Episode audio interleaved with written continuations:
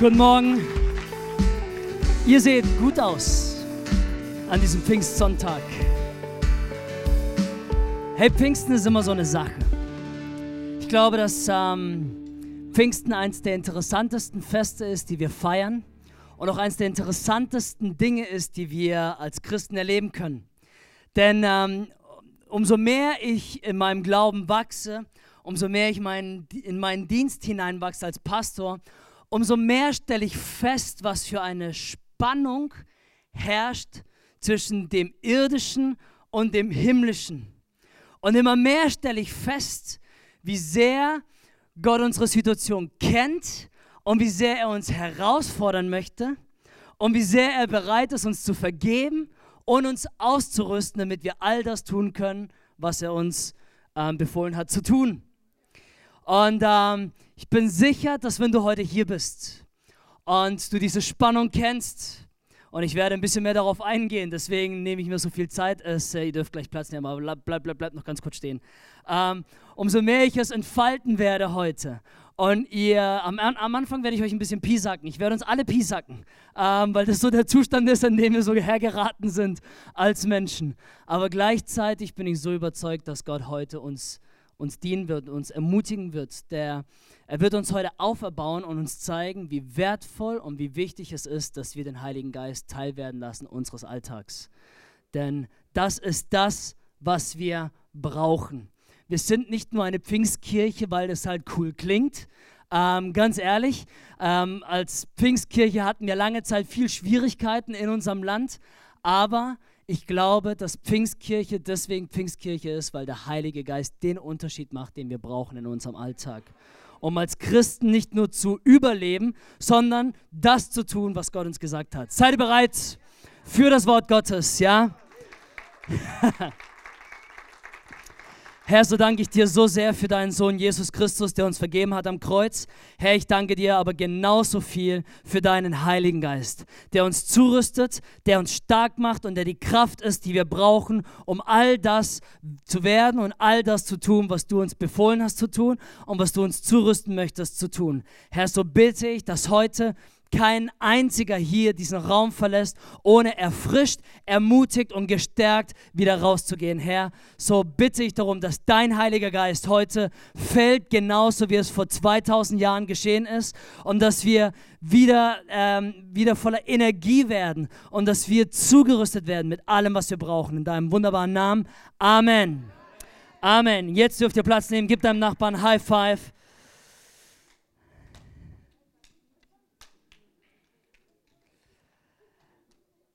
Johannes 14, Vers 16, da heißt es, und der Vater wird euch an meiner Stelle einen anderen Helfer geben, der für immer bei euch sein wird. Ich werde ihn darum bitten.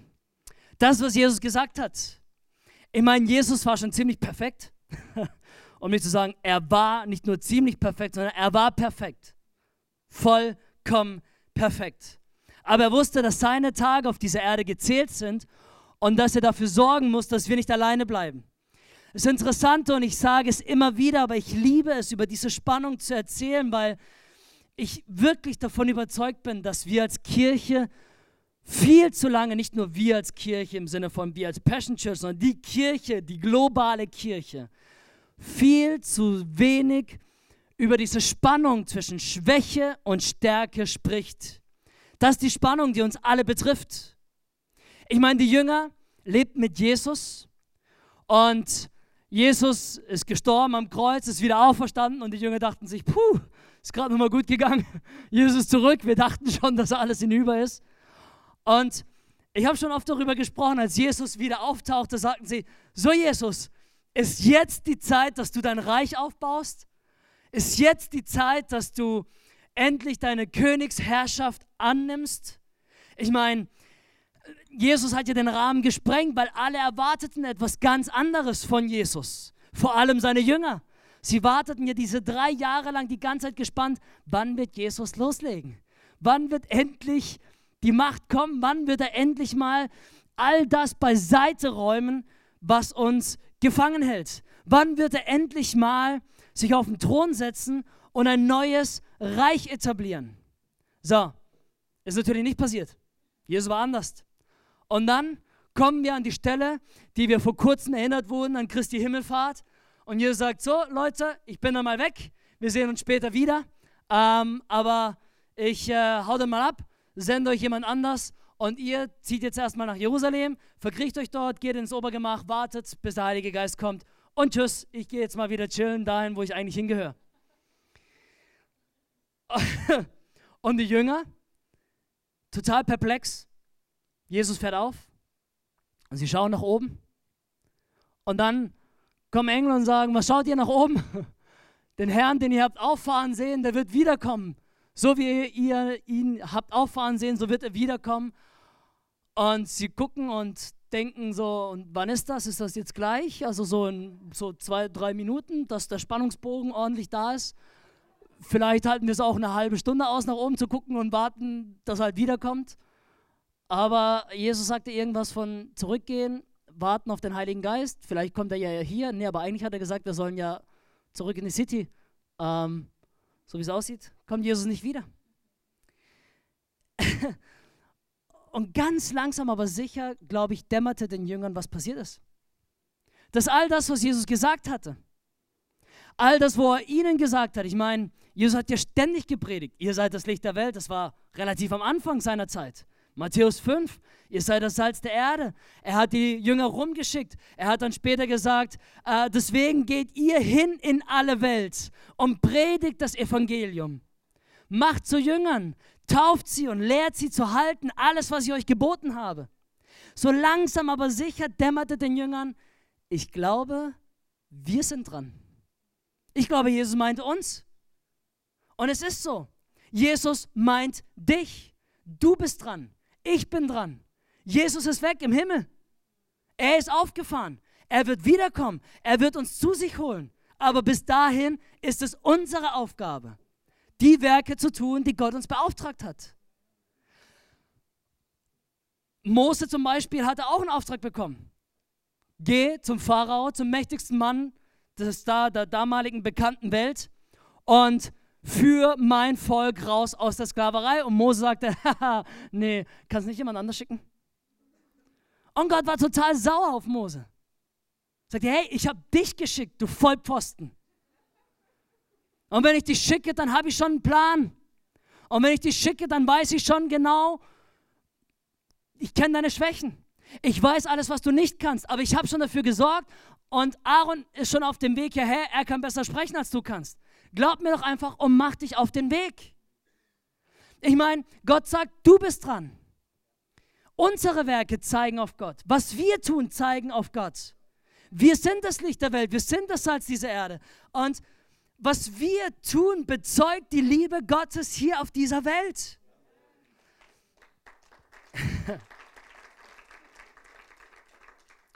Es klingt cool, aber wenn ich mein Leben anschaue, dann sage ich eher so was wie Houston, Houston, we have a problem.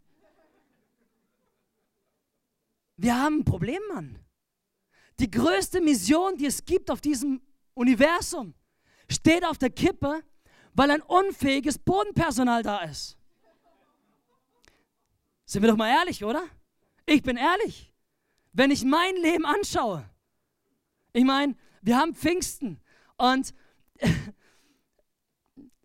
die Mission, der Auftrag Gottes, dass alle Welt seine Botschaft hört, finde ich, steht auf der Kippe, wenn ich mein Leben anschaue. Ich weiß nicht, wie es dir geht, aber huh, ich habe noch viel zu lernen. Ich habe ganz schön viel Gepäck noch zu tragen. Ich habe ganz schön viel noch aufzuarbeiten als Mensch. Und dennoch ist es so, dass Gott gesagt hat, ihr seid dran. Ihr seid dran. Ich bin da mal weg. Ihr seid dran. Wisst ihr, die Sünde ist immer noch Teil unseres Lebens. Die Hilflosigkeit, die gleichen Probleme, die wir früher hatten, die haben wir oftmals jetzt genauso als Christen. Vielleicht nicht mehr so oft, vielleicht nicht mehr so intensiv, aber wir plagen uns oftmals noch rum mit den gleichen Dingen, die uns damals auch geplagt haben, als wir Jesus nicht kannten. Wir sind nach wie vor hilflos in Situationen, überfordert in Situationen. Nach wie vor ist das Bodenpersonal Gottes extrem dickköpfig. Störrisch, taub, wenn er spricht, blind, wenn er uns etwas zeigen möchte. Ist es nicht so? Gottes Plan ist scheinbar sinnlos, heißt es. Es heißt in der Bibel, dass der Plan Gottes scheinbar die Kraftlosigkeit ist, die Ohnmacht Gottes ist.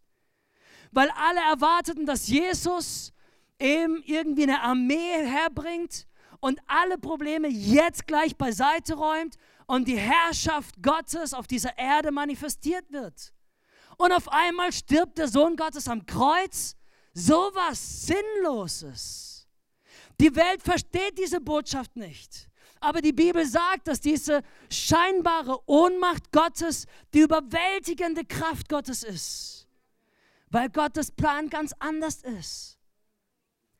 Jesus ist gestorben, war am Kreuz, Tod, Auferstehung. Alles ist anders. Alles ist anders. Jesus ist anders. So, Jesus ist auferstanden, alle dachten, Halleluja, er hat es geschafft, darüber sprach ich schon und jetzt ist Jesus weg. Und schon wieder ist Gottes Plan scheinbar sinnlos. Warum lässt er uns diesen Auftrag uns zurück? Warum ich? Warum möchte er, dass ich diese Kirche leiten darf? Ernsthaft? Gott? Hast du keinen besseren gefunden als mich? Warum?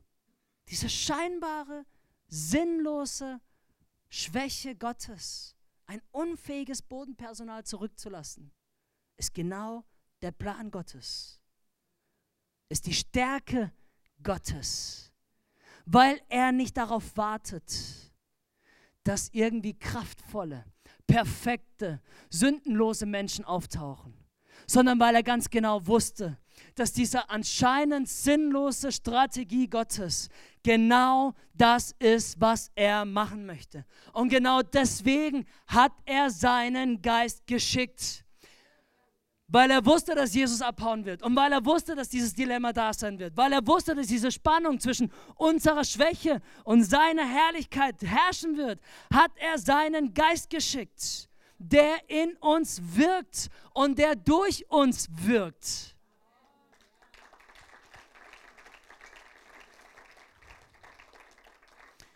Und ich möchte uns heute wirklich ermutigen, weil wenn wir unser Leben anschauen, und ich bin sicher, ich bin sicher, ich bin sicher, ich bin sicher, dass wenn wir unser Leben anschauen, dass wir ganz genau wissen, wo wir schwach sind und was für Gepäck wir rumtragen, was uns so plagt, die Fehler, die wir tun, die Problemchen, die wir so haben, die verborgensten Ecken, die vielleicht sogar gar keiner kennt, aber wir kennen sie ganz genau.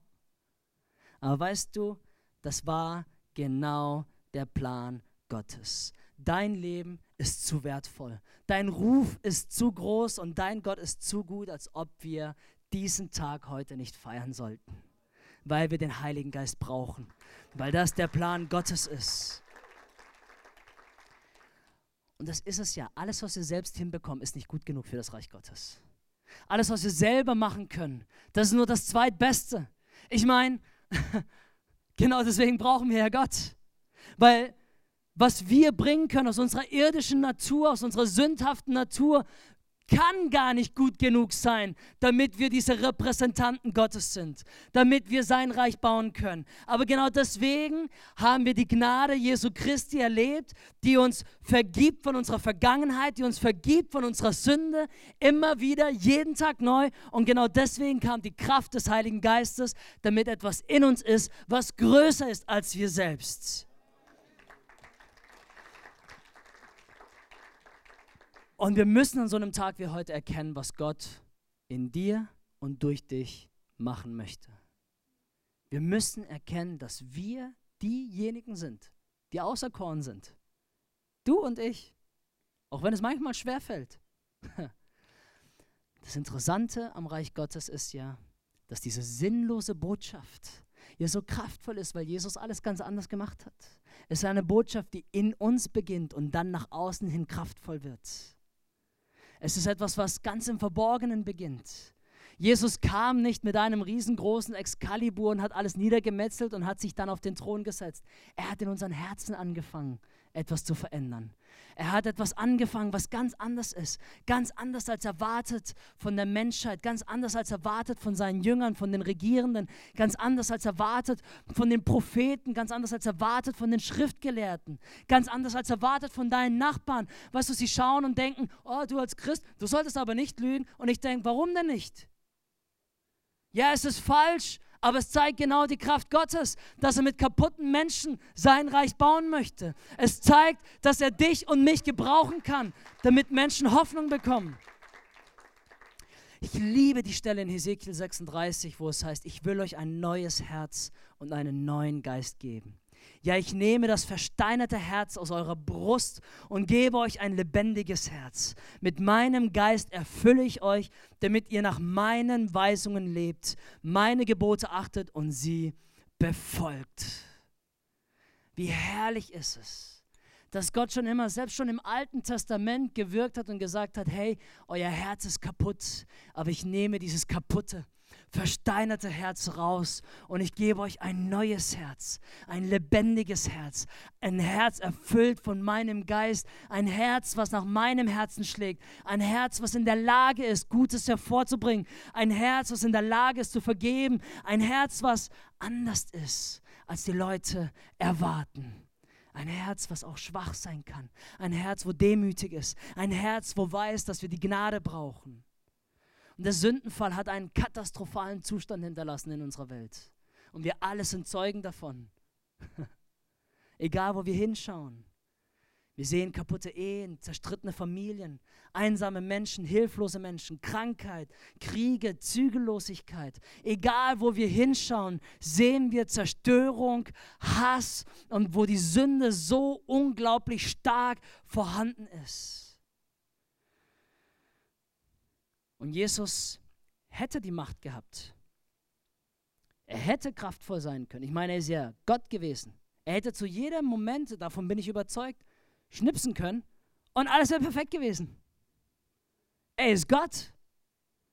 Aber er hätte jeden einzelnen Menschen auf diesem Universum töten müssen. Weil keiner gut genug gewesen wäre. Niemand hätte irgendwie ihm gerecht werden können. Und deswegen ist er diesem sinnlosen Plan gefolgt, was die Welt als sinnlos hält. Und es war der kraftvollste Plan, weil er gezeigt hat, hey, dein Leben macht einen Unterschied. Und wenn der Geist Gottes kommt, kriegen wir ein neues Herz, ein lebendiges Herz. Wir bekommen offenbart neue Wege Gottes. Es ist ganz anders als gedacht. Er braucht nicht deinen Nachbarn, der mehr hat. Er braucht nicht den Bekannten, der mehr kann. Er braucht nicht denjenigen, der talentierter ist. Er braucht dich und mich. Jeden einzelnen von uns. Ganz anders als gedacht. Und ich sage es immer wieder. Was für ein Zeugnis wäre es für Menschen, die Gott nicht kennen, wenn auf einmal wir Christen im Handumdrehen perfekt wären? Einfach so. Ich meine, wir sagen ja zu Jesus und auf einmal ist alles perfekt in deinem Leben. Du bist nie wieder zornig, lügst nie wieder, betrügst nie wieder, tust nie wieder sündigen. Und dann gehst du zu jemandem, der total am Ende ist und sagst, die Gnade des Herrn ist alles, was du brauchst. Und er denkt, ja, du Vollpfosten, bei dir ist alles perfekt. Was für ein Zeugnis wäre das? Wie viel kraftvoller ist diese sinnlose Strategie Gottes, dass wir als gebrochene Menschen sagen, weißt du was, ich habe die gleichen Probleme. Weißt du was, ich weiß, wie sich das anfühlt. Weißt du was, ich weiß, womit du kämpfst, aber ich habe eine lebendige Hoffnung, weil Jesus Christus für mich gestorben ist und weil sein Heiliger Geist in mir ist.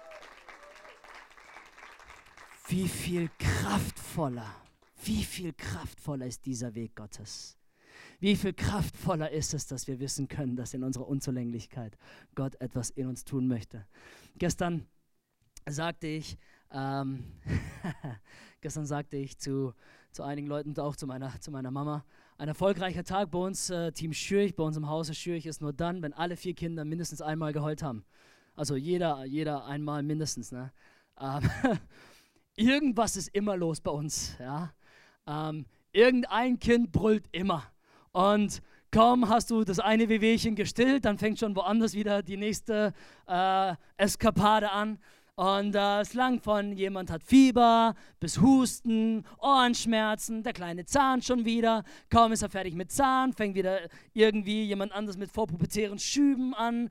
Ähm, oder dann gibt es irgendwelche Probleme in der Schule, irgendwelche schlechten Noten. Oder dann heißt es, ah Papa, ich habe vergessen dir zu sagen, dass ich morgen eine Mathe-Klausur schreibe. Ich habe noch nicht gelernt, ich habe keine Ahnung. Hey, aber egal, es wird gut werden. Ich denke so, ja genau, eben nicht. Irgendwas ist immer, glaubt mir. Und ich meine, das, das sind nur wir als Familie Schürch mit vier Kindern. Irgendwas ist immer los bei uns. Jetzt überlegt mal, wie es für Gott ist. Mit Milliarden von Kindern. Milliarden von Kindern. Glaubt mir, irgendwas ist immer los. Irgendwas ist immer. Warum ich das sage, ist, weil mir ganz, ganz wichtig ist für den heutigen Tag, dass wir realisieren, dass der Heilige Geist gekommen ist, damit etwas in uns zuerst geschieht. In uns geschieht zuerst etwas. Wisst ihr, ich glaube, das Problem, vor allem von uns Pfingstlern, war, dass wir gedacht haben, die Kraft des Heiligen Geistes kommt, damit gleich irgendwie äußerlich sichtbare Dinge geschehen. Ich glaube aber, dass etwas zuerst in uns geschieht. Dieses steinerne Herz wird zuerst weggenommen und ein neues, lebendiges Herz wird gegeben.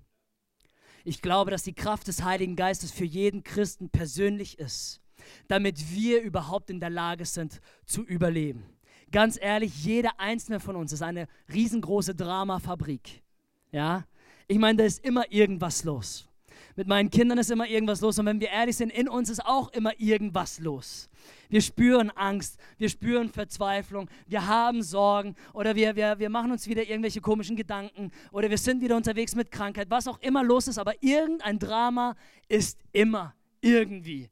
Also ich weiß nicht, ob ihr mal so perfekte Tage habt, aber selbst der perfekteste Familientag, da haben wir mal zwei, drei Stunden richtig Harmonie und endet wahrscheinlich im Chaos.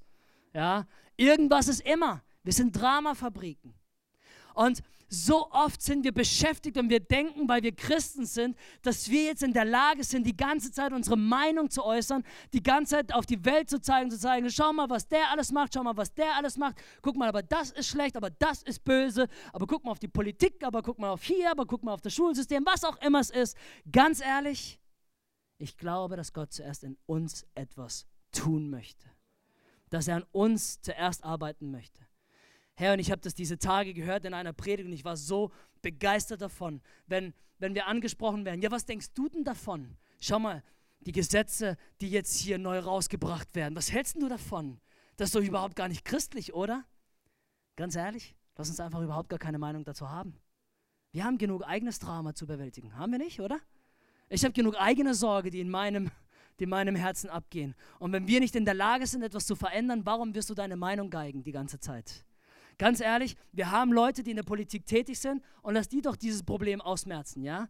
Ich bin nicht in der Politik tätig, ich kann nichts machen. Meine Meinung zählt erstmal gar nichts. Ihr seid so still geworden. Vorhin die ganze Zeit, yeah, Heiliger Geist und so, alles voll gut.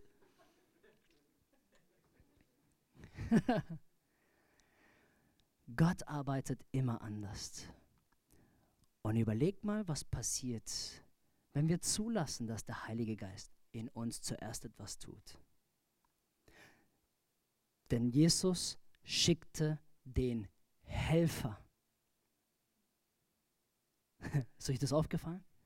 Ich werde aber den Helfer schicken. Der Helfer kommt. Der Helfer kommt, um dir zu helfen. Er ist da für dich. Er ist da, damit du in deiner eigenen kleinen Dramafabrik überleben kannst. Er ist da, damit du selber lernen kannst, Tag für Tag ein bisschen besser mit deinen Problemen umzugehen. Er ist da, damit er an deinem Herzen zuerst rumdoktern kann. Und wenn wir lernen, den Fokus erstmal auf uns selbst zu legen, zu sagen, Heiliger Geist, ich gebe dir Raum, dass du mir dabei behilflich bist, mit meinen Problemen umzugehen, mit meinen Unzulänglichkeiten, glaub mir, dann wird die Kraft Gottes richtig, richtig kraftvoll sein. Ich sage es immer wieder, das Beste wäre gewesen, Jesus wäre hier geblieben. Als globaler Seniorpastor aller Kirchen auf der ganzen Welt. Er hat seine Jerusalem First Baptist Church ähm, oder wie auch immer er sie genannt hätte. Natürlich äh, Jerusalem First Passion Church. oh yeah! Ich hätte ein bisschen mehr Applaus erwartet. Natürlich mit dem Infinity Heart, ne?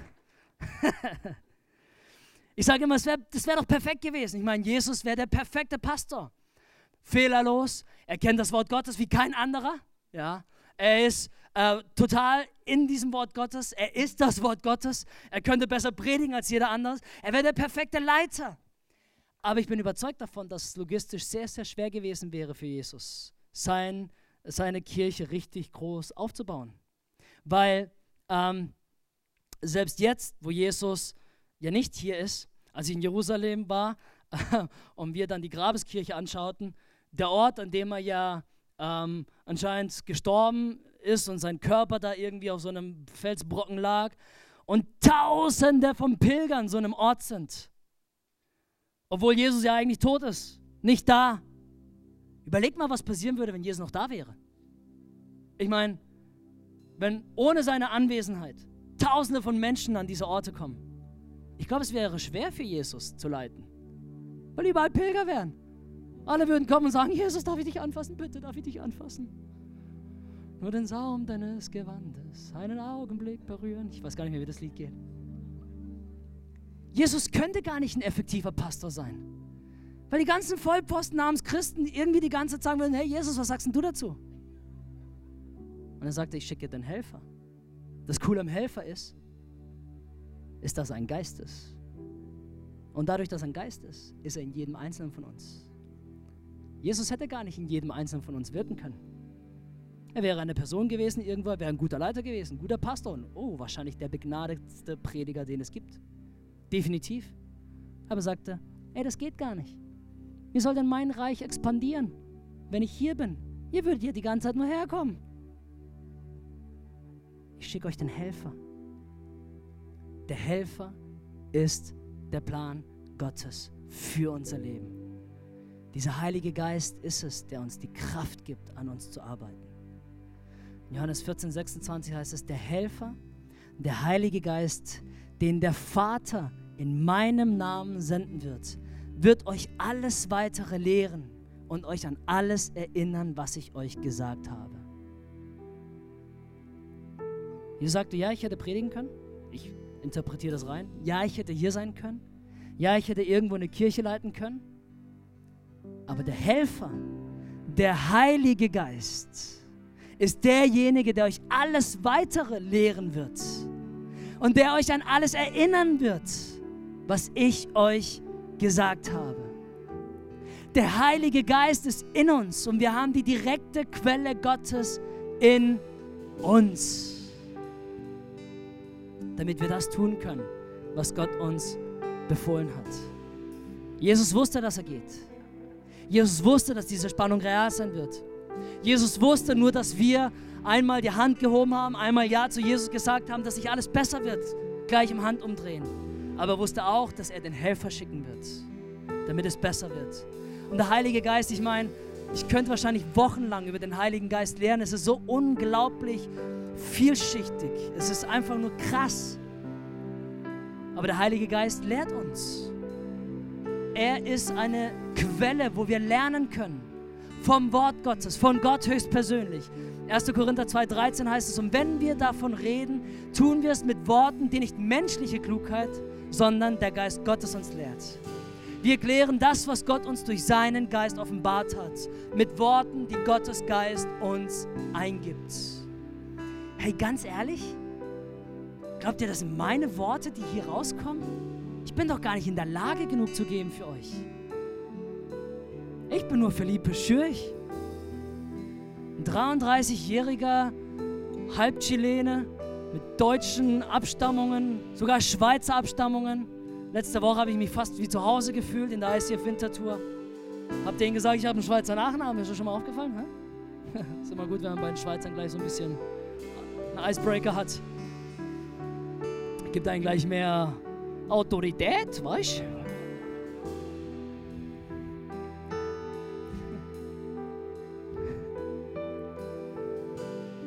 Der Heilige Geist bezeugt unsere Errettung. Römer 8, Vers 16 heißt es ja, der Geist selbst bezeugt es uns in unserem Innersten, dass wir Gottes Kinder sind.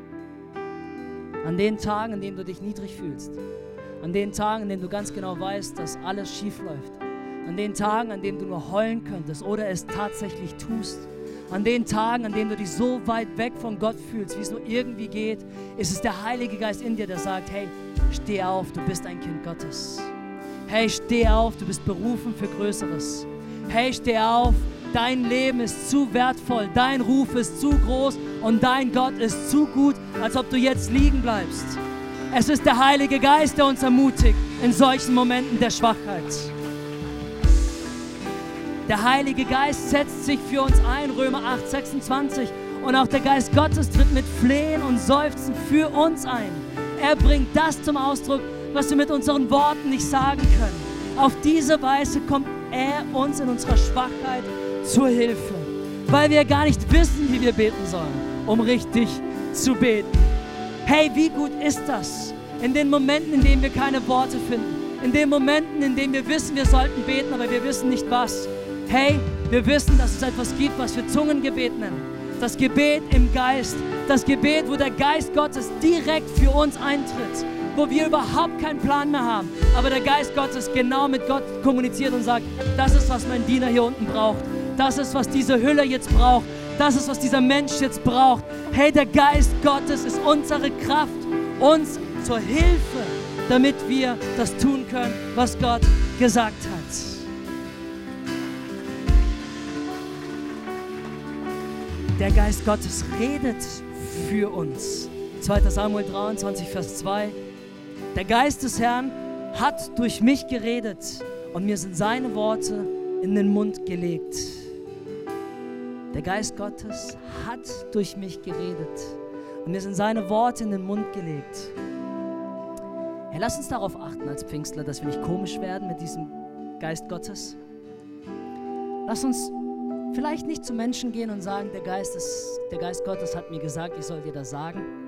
Weil meistens sind das unsere eigenen Interpretationen, was wir gerne sehen würden, was passiert.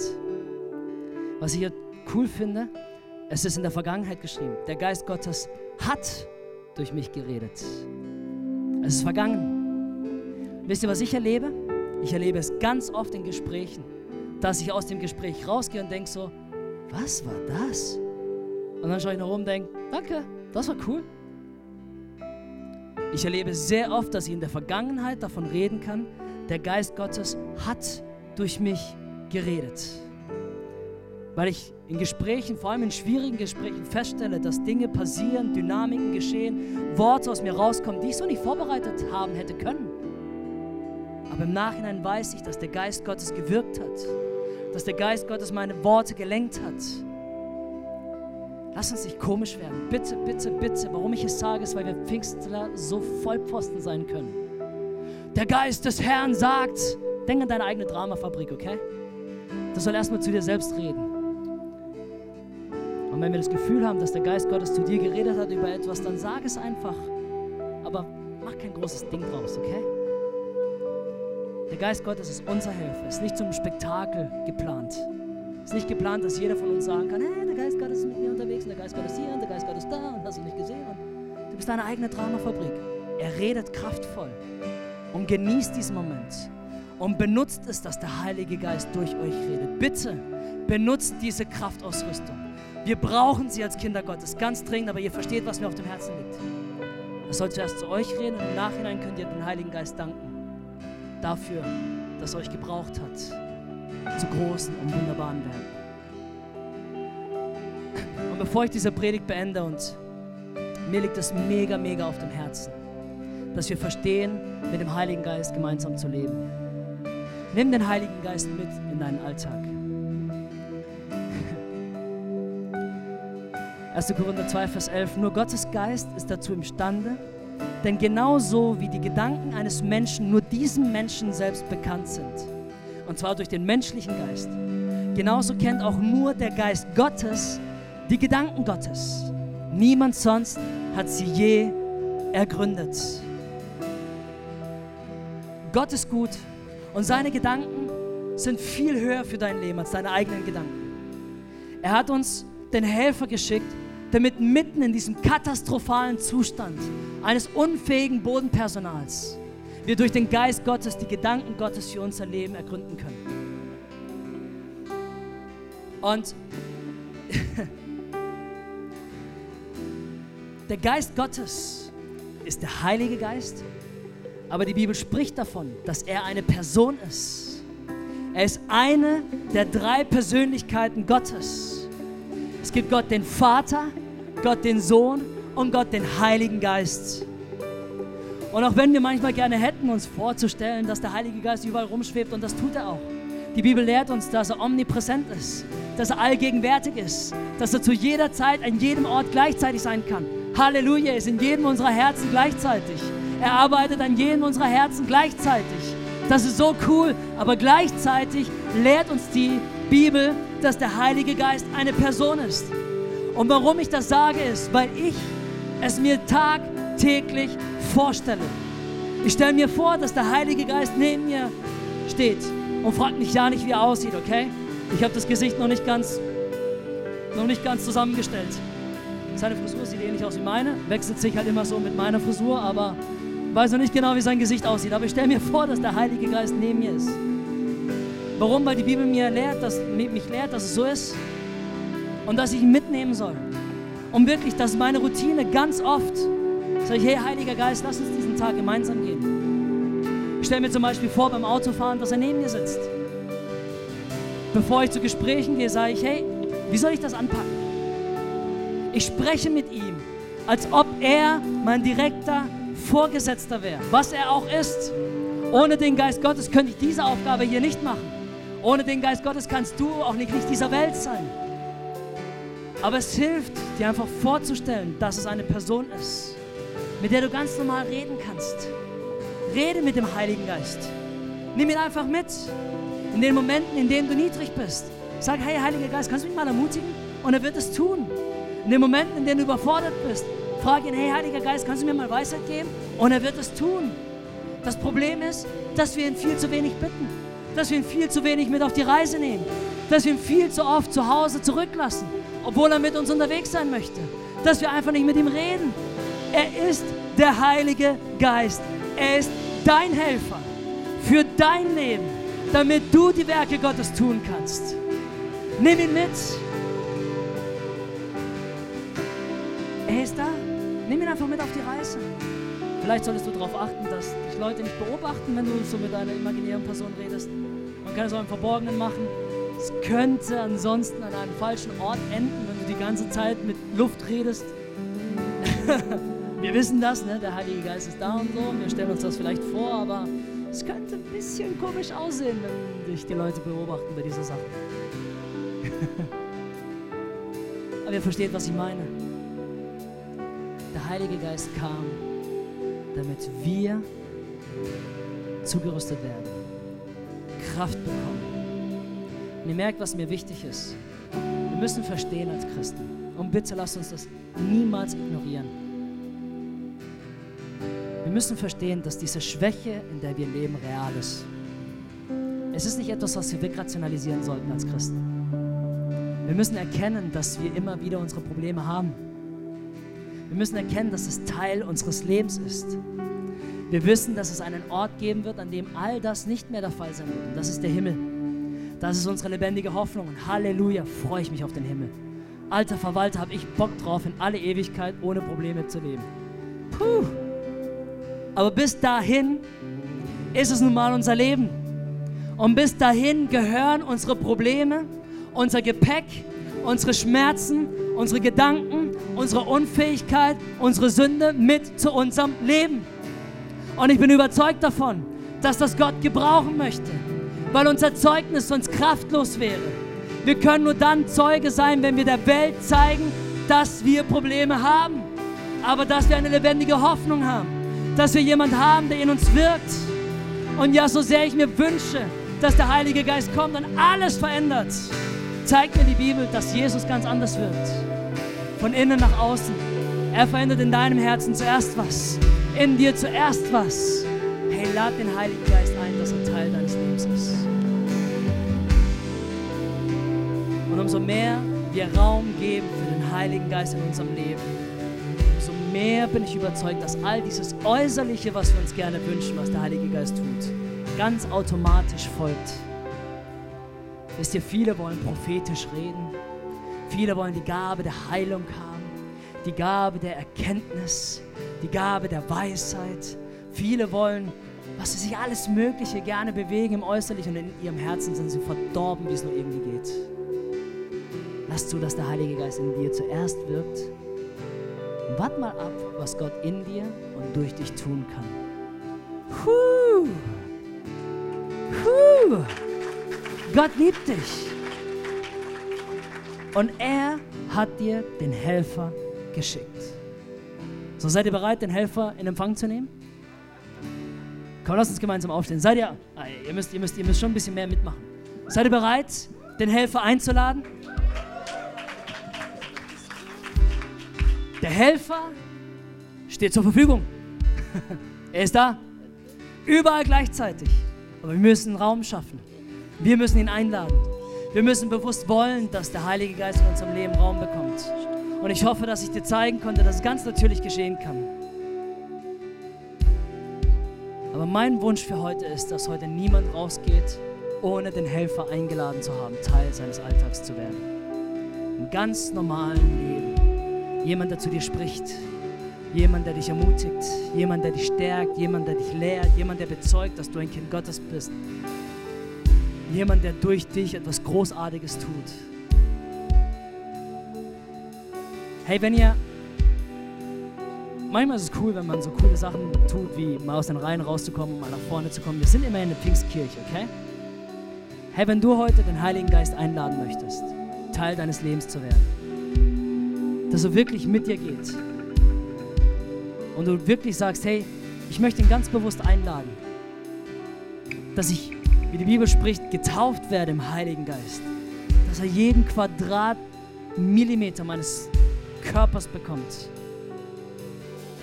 Jeden Kubikmillimeter. Ich weiß gar nicht, ob man die Seele in Kubik messen kann oder nicht, aber stell es mir einfach mal vor. Ausfüllen kann deines Körpers, deiner Seele, deines Geistes. Warum kommst du nicht nach vorne und sagst, hey, heute, hier und jetzt habe ich erkannt, dass meine Schwäche normal ist, aber dass Gott mir etwas Kraftvolles gegeben hat. Warum kommst du nicht vor und ich möchte einfach für euch beten? Ich möchte euch dienen, indem ich für euch bete.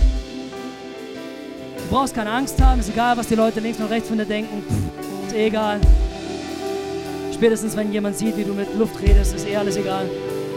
Von daher kannst du auch jetzt ein bisschen nach vorne kommen, dich outen, dass du einen Heiligen Geist brauchst und dass du ihn möchtest. Komm ruhig nach vorne.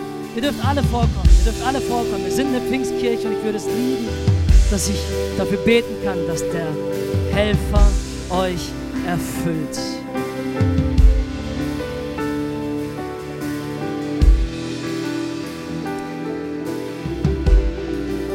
Die kraftvollste Story ist nach wie vor die Story der Jünger Jesu. Als sie da oben in diesem Obergemach waren und irgendwie noch nicht gerafft hatten, was Gott vorhat. Vollpfosten, so voller Fehler aber als der Heilige Geist kam, waren es die Jünger Jesu, die eine Bewegung ins Leben gerufen haben, die bis heute kein Ende gefunden hat. Und du und ich, wir sind Teil dieser Bewegung. Wir sind Teil der globalen Kirche Jesu Christi.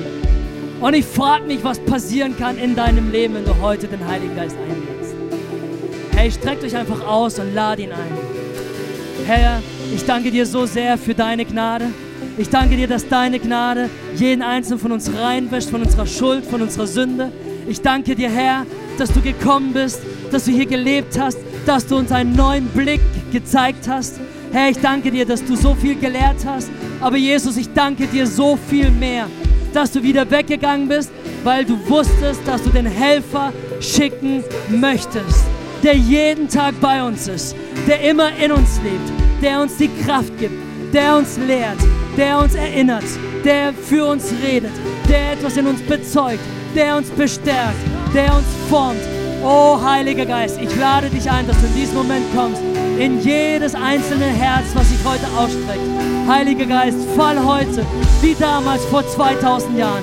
Ermutige uns, stärke uns, gib uns Kraft, nimm uns die Furcht, nimm dieses eiserne und steinerne Herz weg und schenk uns ein lebendiges Herz, ein Herz direkt aus deinem Geist.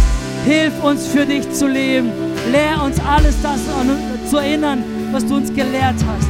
Hilf uns dabei, dass wir unser Leben meistern können, dass wir stark nach vorne gehen können. Heiliger Geist, in diesem Moment lade ich dich ein, dass du kommst, dass du jeden Einzelnen ausführst. Jeden Einzelnen in diesem Moment, Heiliger Geist. Dass du anfängst, an unseren Herzen zu arbeiten. Dass du anfängst, uns zu dienen. Dass du anfängst, uns zu heilen. Dass du anfängst, uns zu bewahren, uns zu beschützen. Heiliger Geist, da wo Menschen jetzt gerade entmutigt sind, weil sie dachten, sie sind weit weg, bezeuge ihnen, dass sie Kinder Gottes sind. Heiliger Geist, da wo Schwäche ist, da wo wir nicht wissen, wie wir weitergehen sollen, da wo wir nicht wissen, was wir beten sollen, da wo wir nicht wissen, was wir sagen sollen, tritt für uns ein. Heiliger Geist, in diesem Moment verbinde unseren Geist mit dem Geist Gottes. Heiliger Geist, ich lade dich ein, dass du wie diese Person wirklich neben uns stehst und dass wir wissen, dass du da bist in unseren Herzen.